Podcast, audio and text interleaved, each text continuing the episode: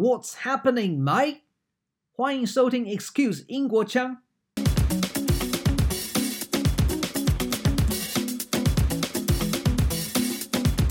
Excuse 英国腔在第四集时访问了台湾知名的留学顾问，谈到疫情当下到英国念书会是什么情形，跟如何准备。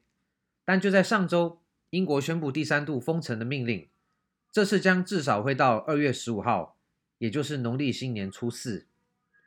今天我们的特别来宾现在就位在封城中的伦敦，他是上海知名专为中国海外大学生提供求职解决方案的机构 Career Frog，在伦敦办公室的总经理 Jessica。Hello Jessica。Hello Hello 嘉佑 Hello 各位听众朋友们，大家好。嗯，截至我们访谈的当下，英国 COVID 确诊人数已经达三百一十六万多人，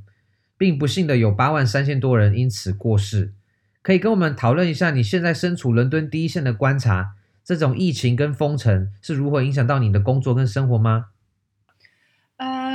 就是疫情从正式进入英国，其实是就是二零二零年的大概春节之后吧，三四月份那个时候，其实就是呃，英国跟全世界一样都开始应对这个就是 COVID-19，所以也经历了第一轮封城是在夏天。然后夏天夏天第一轮封城完呢，就是就开始解封，然后全世界包括我们都在呃 eat out help out，所以政府的政策就是鼓励大家都在外面吃饭，去促进经济的恢复。然后因为促进经济的恢复呢，就造成了第二轮的疫情的一个小爆发，因为大家就是压抑比较久，玩的比较。玩的比较过，所以就造成了第二轮的疫情爆发，然后我们就来到了第二轮的封城，就是在圣诞前夕。那圣诞前夕这一轮，呃，按道理来说，封城是为了让大家更好的过圣诞节，但是也有一点没有达到效果，就是出现了现在大家都知道的英国的这个变异病毒，所以导致了全英国的圣诞节是没有如约的让大家可以跟家人在一起的，所以我们迎来了第三轮的封城。就是现在这个时候，那这一轮封城，大家呃相对来说比较适应。第一轮还有一点呃就 surprise 的感觉，要适应 work from home，适应所有不能见人、不能见朋友。那这一轮大家已经逐步适应，所有人都必须得在家里上班，呃，就适应跟自己的吃喝拉撒还有工作在一起。呃，那就是这是工作上面的。那生活上面就是。呃，大部分的人都不能出去玩儿，就你你所在的城市基本上只能待在家里，或者是建你所谓的 support bubble，就是如果说我一个人住，我别人也一个人住，我们两个可以偶尔一起呃塑造成这样一个 support bubble，我们可以一起出去呃跑步，呃也仅限于跑步，然后呃每天大部分可以出去的方式就基本上就是呃仅限在买东西还有运动。那就这样，像我们这种就是比较喜欢出去玩的人，闷的比较厉害，所有的店也都没有开。生活和工作就是这样的。嗯，我们有看到很多英文，呃，英国的消息，就是说很多人其实受不了这个 lockdown，所以还是都会跑到公园去，就是见见朋友，然后甚至是一天遛狗遛不止一次。所以，嗯，是不是第三轮的这个 lockdown 已经让很多人开始疲乏这个 lockdown 的这个限制，变得是？大家都会游走一些规矩的边缘。嗯，这个要看就是整体西方民主反映在就是人的一个 mindset 上面，就是来自于就是大陆，包括在整个华人的世界里，大家对于政府的政策的遵循程度其实是非常非常的遵纪守法的，可以用这样的一个词。然后并且执政府的执行力度也非常的严苛。然后相对来说，亚洲的。呃，文化里面其实还是比较尊崇的概念和理念是比较强的，但是相对于西方的这种民主社会里面，他们自由惯了，那在推崇的这种自由里面，就会反映在他们的行为上面，就会觉得说这是我的自由，所以我在一定程度上的嗯 bending the rule，我可以出去见见朋友，呃，我也觉得没有什么很大的问题，这个也是无所谓的，所以就造成现在很多。嗯，在我看来，第三轮的封城，很多人其实已经习以为常了。也就是习以为常是，反正店是已经是关门的，呃，所有的呃 activity 包括 entertainment，所有都是关掉的。可以买酒吗？可以买酒，所以我 这这个这个是很文化的。如果政府还是很好的，没有呃，在就是在英国啊，所有有开门的店都称之为 essential shops，就是基本的店。那酒买酒的地方是被称之为 essential shop，就是这是非常 essential 的一个东西。Of course, essential。对，嗯，所以简单来说，就是在第三轮的这个状态里面，大家是逐步适应的。同时，啊、呃，因为随着时间的推进，我觉得大部分的人应该已经得过了，或者已经在得的期间，或者是即将已经打了疫苗。所以基本上第三轮，大家虽然看起来数字不是很好看，但是大家的期待或者是呃乐观程度，我觉得还是比较好的。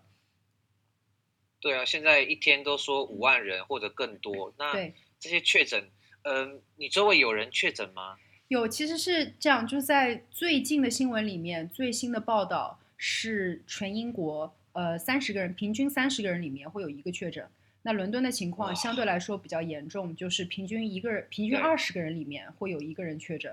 呃，那我在我包括我身边的朋友，在圣诞的时候，其实我们都确诊了 positive，但是我们运气比较好的。对，但是我们运气比较好的是，我们都是非症，就是无症状或者是症状非常轻的确诊的人。要不是因为我身边的朋友确诊了，我见过他，我甚至都不会去做 test。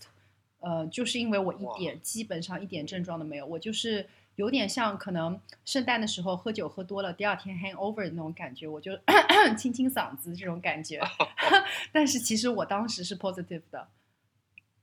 所以你就是。你是自己去测那个这个 test 吗？嗯，对，英国的 NHS 呃 NHS 的这个就是医疗系统呢，呃，了解过的朋友其实是应该知道的。虽然它现在很被诟病，嗯，它毕竟是一个全民医疗免费的一个系统，那这么。大的一个中等吧，中等的一个人口之国，全民医疗免费，这个在执行的力度上其实是非常非常的大的。所以虽然很多人诟病，但是我始终觉得这毕竟是一个免费的医疗系统。所以在这样一个免费的大背景下面，又在很多嗯，就是医疗工作者 underpay 的情况下，还可以保持这样的一个效率和一个执行力度，我个人是觉得还可以的。就比如说 NHS 这个系统里面，它对于所有的民众。呃，实行了很高程度的一个尊重，它尊重你，嗯、呃，觉得相信你是一个成年人，他相信你是一个有责任心的成年人，所以当你出现了症状的时候，他会 expect 你自己去网上自主的去预定这样一个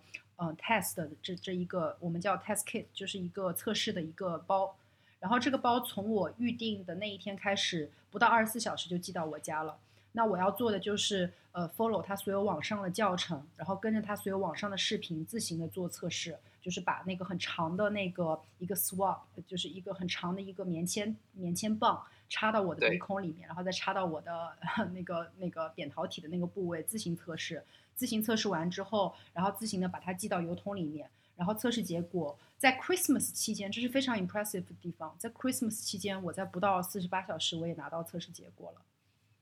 所以是 positive，对，哇，那这哇，这样听起来真的是就在你周围耶，对不对？嗯，是因为嗯，这个我知道在，嗯不生活在这里的人听起来觉得好像非常恐怖，并且每天、啊、每天对，嗯，对，呃，每天比如说在呃电视机前面或者在新闻前面看到所有的这些数字，呃，你身边如果没有经历过的话。或者是被一些新闻媒体，嗯、塑造成一种好像是你得了就一定会就是去世的一种病，这个其实相对来说有一点片面。那生活在这里的人来说，嗯、因为每天有这么多的，嗯，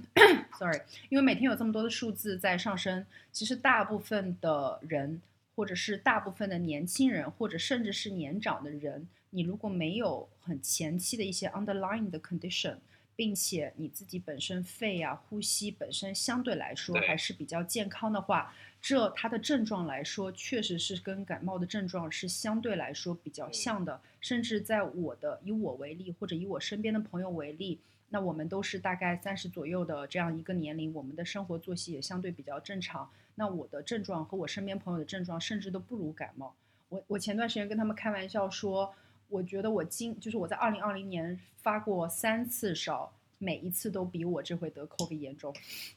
这回 COVID 是我基本上没有什么症状的一个状态。当然也有就是科学的一些分析说，因为相对来说，呃，那个英国的浓度，还有尤其是伦敦，伦敦现在确实是重灾区。那伦敦这个疫情散播的这个浓度相对来说是比较重的。所以才会有就是二十个人里面有一个人肯定是得了，或者是已经得过了。那这样的一个情况下，人的身体其实是在不断的跟这个呃病毒去做一个相适应的过程。所以到了第三轮的这样的一个封城的过程中，嗯、呃，有一些科学的一些研究和呃科学家会分析说，人的身体其实是在不断适应这种病毒跟它一起共生的。所以在这一个阶段，呃，这个病毒在身体里面发生的浓度会比较淡，所以说才会有这么多人都会出现无症状，比如说是我，或者是轻症状，就非常 mild 的一些症状，就咳两下，或者就是稍微失去一些味觉。真的是希望你现在已经康复了。嗯，康复了，我康复的基基本上，我就觉得我好像没病过，但是就好了。嗯、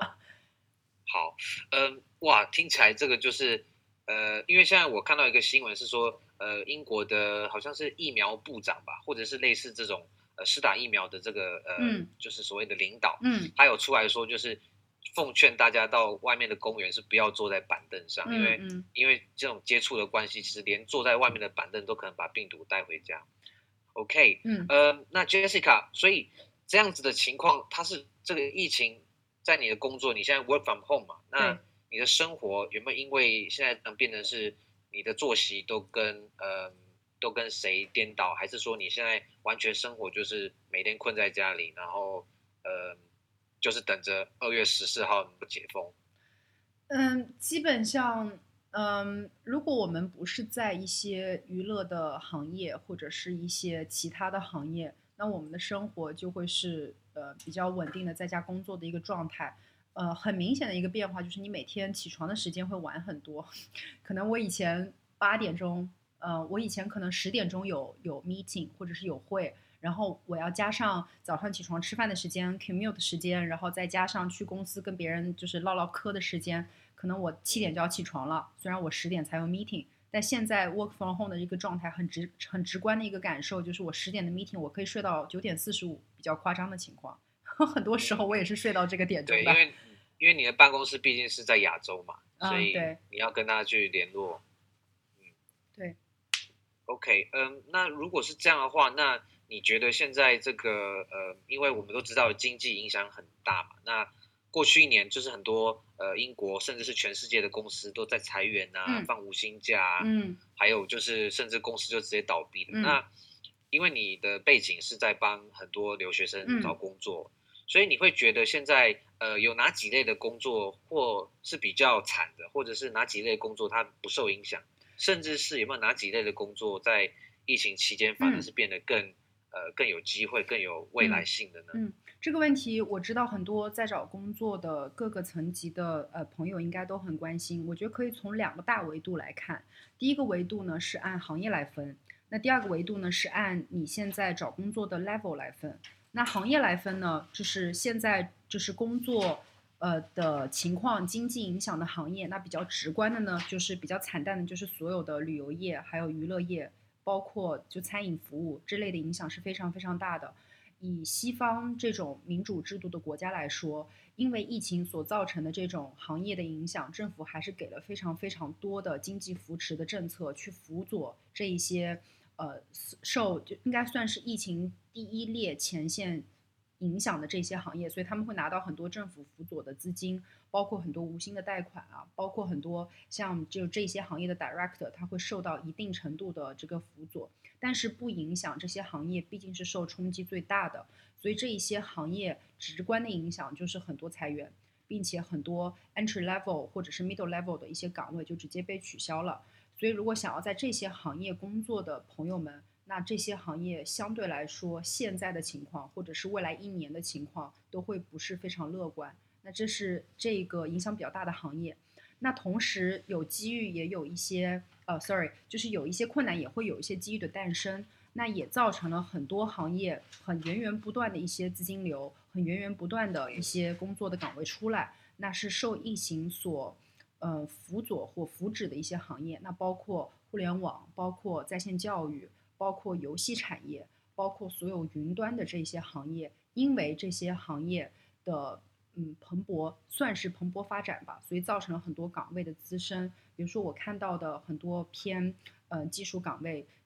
，developer 或者是 coder 这样的岗位，其实都是在扩招的。包括呃，我不知道有没有呃朋友是想要做，比如说 transportation，或者是像这种嗯快递的这种行业，这种行业不管是股价还是在这边的工作岗位都非常非常好的在蓬勃发展，还有一些 delivery 的公司都发展的非常好，因为这些都是跟着疫情所影响的人的生活方式所就是变动的。那比较传统的一些老牌的，或者是直观跟我们这些华人相关的行业，包括金融行业。这些行业处在一个，嗯，不是很好，也不是很坏的状况。那这个就会引出我在分析这个问题的第二个维度，就是你现在找工作的 level 是怎么样的？你是 entry level 的找工作的同学，还是你是 middle level experience higher 的朋友？那这样会直接反映在 financial service 或者是一些很传统的行业里面，就是大型的五百强公司受疫情的影响是有的。但是也没有影响到那么大，会影响他每一年 entry level 或者是 graduate scheme 的这个招聘。所以如果是 entry level 的朋友，还是可以关注大公司所有每一年的管理培训生或者是 graduate scheme，他们的招人的 quota 是没有变的，因为每年公司还是有足够充足的预算去放在培养人才和储备人才上面。唯一变化的或者是需要跟时代所推进的，就是你的面试形式会变化。原来所有的面试形式都是放在 on-site 一对一面对面，那现在所有的面试形式都会放在线上来面试，并且面试的节奏和 time frame 也会有一点变化，因为线上，所以很多节奏会变得慢很多。那这个也是在 entry level 找工作的时候，你自身要调整的和去跟企业之间所配合的。但是这个不会反映，或者是不会很直观的反映在 entry level 的薪水或者是 entry level 的招聘的数量上面。那 middle level 或者是 experience higher 呢，是另外一个 story。相对来说，这个层级的人影响会比 entry level 重很多，因为大家在新闻上看到的裁员或者是降薪、重组这样的一些比较负面的 financial 新闻，其实基本上都会集中在 direct 级别，甚至是 M M 就是 VP 的这个级别。很多 financial service 裁员的时候，是把整个 VP 或者是整个部门给一起裁掉的。那因为他们的裁掉一个可以养好几个啊，对，是，对，确实是这样。尤其是在整个呃全球大环境业务不是很好的情况下，一裁就是裁整个组。那所以在中等级别已经有过工作经验想要跳槽的朋友，你在找的时候确实会出现很多部门和业务链直接被裁掉了。那你的这个 quota 相对数量会变少，并且很多。呃，direct 级别以上的人会出现年终 bonus 被砍或者是打折。那在这种大情况下面，中等级别的人，你本身的资质决定了你的薪水期待也会比较高。那比较高的薪水期待，在这样的一个 financial 的背景里面，呃，行情确实不如以前好，并且大家对于这个行情的发展势头也不是那么乐观。以欧洲为例，大概一到两年，呃，在中等 level 这样级别，甚至在某一些业务链里面。呃，岗位和薪水都会有比较不好的一个发展。你提到这个，会让我想到，因为英国同时也脱欧嘛，嗯，那如果是这样的话，对于我们呃这些可以说华语的年轻人，或者是呃有点 experience 的这些找工作的人，如果在疫情期间现在要去英国，他的签证呃会不会时间会拖到可能半年、一年以上，还是说基本上就是面试久了一点，可是？在呃办签证的时间也不会因为这样就拖到。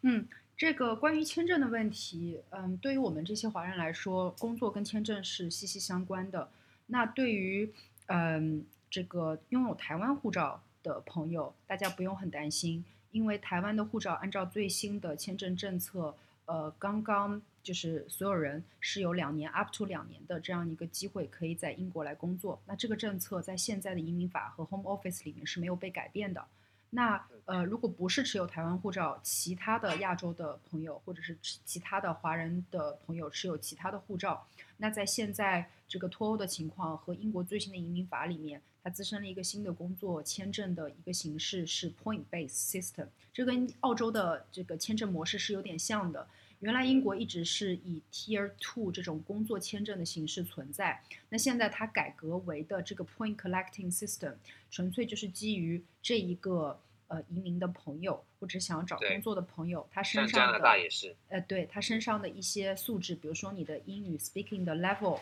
你找的这份工作，你的这个薪水的 level 是多高，都会分别的转化为不同不。不同的这个 points，那你最终只要达到七十分的这个 points，你就有资格可以在英国工作。那你不一定要把它变成一种 tier two 或者是 tier five 的一种签证类型，它纯粹是基于你的 points。那你的 points 是取决于你在这个这个呃那个工呃国家工作它的价值所在。对，这边补充说明一下，刚刚 Jessica 提到台湾的这个两年，是指说现在去英国念硕士之后，他可以。送两年的这个找工作的时间，对吧？嗯，对的。那大学是应该也一样吗？还是说这只适用于硕士生的毕业？呃，如果说，比如说像呃，你不是在英国念书的同学，呃，你比如说是在台湾念书的朋友，然后你哦，我据我的了解，应该是有一些抽签的一些机制吧？如果说、哦、就是那个打工签啊，对，这个还是一样的，也是 up to two years。了解了解。所以在呃脱呃，因为很多报道都说脱欧其实对于呃原本能够轻易的来英国的欧洲人来讲，他们现在也要跟这些非欧盟国家一起来争取这些呃去英国工作的签证。所以如果用这样子的思路来看，会不会说对于呃像我们来讲，去英国工作会变得更容易？呃，我觉得按照现在的。这个经济形势，还有我们刚刚分析的一个工作岗位的一个数量，还有现在，呃，签证的这样一个情况，三加一整体打包来看的话，我不觉得会特别容易，或者是特别难。了解。如果是在你现在的一个，呃，我不知道，可能不同的听众朋友们来自不同的行业，你的 specialty 也不一样，你的 skill set 也不一样，嗯，可能要放在不同的行业里面分析。但是如果说 general speaking，我不觉得它变难了，我也不觉得它变容易了，嗯，只是说有一些特定的岗位可能刚好被砍了，那这是就是可能运气不是很好的地方。但是如果说你你有心仪的这个行业或者是岗位一旦被砍了，我相信也会有新的一些机遇的岗位会出来作为一个 replacement。如果说大家还是想要来欧洲工作，或者是 specifically 想要来英国工作的话，呃，我建议大家除了看自己原来擅长的行业和擅长的 position 之外，也可以看一些我刚刚提到的，因为疫情改变生活方式所衍生出来的一些行业的工作机会，他们的配和他们的薪水其实都很好，也并且都会给你们工作签证的机会，可以来到这里工作。再加上现在今年就是陆陆续续英国也会开始施打疫苗嘛，已经不少人被打了。到现在为止，已经三三百多万，三百到四百万的人已经打完了。哇，对，那很多嘞。对，英国是全世界第一个国家开始打疫苗的。OK，那你什么时候会被打到？嗯，它有一个就是比较 structure 的一个 priority 的一个顺序，在我相信其他国家应该都一样的，优先打的是六十五岁以上的老人。还有你是就是医疗工作者，哦、还有你是 essential worker，都是围绕着疫情你不得不工作的这些人，这个、他们会先被打。对，那这一些人按照预估，哦，还有一些有在 NHS 的记录系统上面，你是有呃，就是 under condition，就是 underlying condition 的这一些人，相对来说也比较 vulnerable，那这些人也会被先打。那这样排下来，这样所有的这些比较 vulnerable 的人打下来，大概会在一月底、二月初，他们会全部都打完，然后打完之后就会轮到我们这一些相对来说比较，嗯、呃，相对来说不那么脆弱的人。Jessica，今天真的是怎么讲？能有这样的机会，可以听到你第一第一手的这个，呃，在英国的这样子的这个分析，其实我们感觉是非常的荣幸，因为第一个就是。呃，你自己也是以一个 positive 的经验来跟大家分享你得到的感觉，跟看到整个社会目前的状况。那我相信有很多人就是现在不在英国的，我们真的很难想象英国伦敦曾经是这么伟大的都市，现在当然还很伟大，但是因为 这个疫情，其实现在变得是全球都在关注的地方。那呃，我们也很希望伦敦能够赶快脱离呃这场瘟疫，然后呃世界能够回到正常的轨道。今天真的很感谢你的分享。最后，有没有一个简短的方式来告诉我们，呃，你会怎么样建议大家看待二零二一年的英国伦敦呢？呃，我觉得看大家如何，就是对这个城市的期待是什么。如果大家是想要在这里旅游，那代表住在伦敦的所有人，我希望大家在疫情结束之后，还是可以非常积极踊跃，欢迎来到这么美丽的一座城市来旅游。那如果对 shopping everything，嗯、那如果说大家的期待是想要在这里呃学习，那我相信学习也是为了工作。或者是在这里生活，不管是就是 short term 的生活，还是想要长期在这里 settle，如果是有这样念头的朋友，那我会觉得，呃，我一直都相信，当有当一个时代出现了困难或者是危机的时候，它绝对是拥有很强机遇的时候。所以我希望大家，如果说还是有这样的一个念头，不妨把所有的重点放在它机遇的这一方面，不管是我刚刚说的，呃，因为疫情所造成机遇的一些行业。还有因为疫情所造成的一些便捷的事情，其实有非常多便捷和 Grey Zone 是因为疫情所造成的。那大家可以把重心放在这个上面。那千万不要因为疫情关掉所有来到呃欧洲生活或者是工作的这个大门，还是要多嗯、找一些有机遇的这些方面去努力。好的，Jessica，非常谢谢你今天这样子的分享。那我们也希望在 vaccine 拿到之前。我们就不要再得第二次的这个 这个 COVID-19 了。嗯，对、呃，我也希望不会。对，英国的机会其实是呃世界的，所以大家不要对伦敦失去信心。嗯，那最后再一次，我们希望 Jessica 能够一切平安，一切健康。好的，谢谢。好的，谢谢嘉佑，谢谢各位听众朋友们。谢谢。好，Excuse 英国腔在这边跟大家说拜拜。拜拜。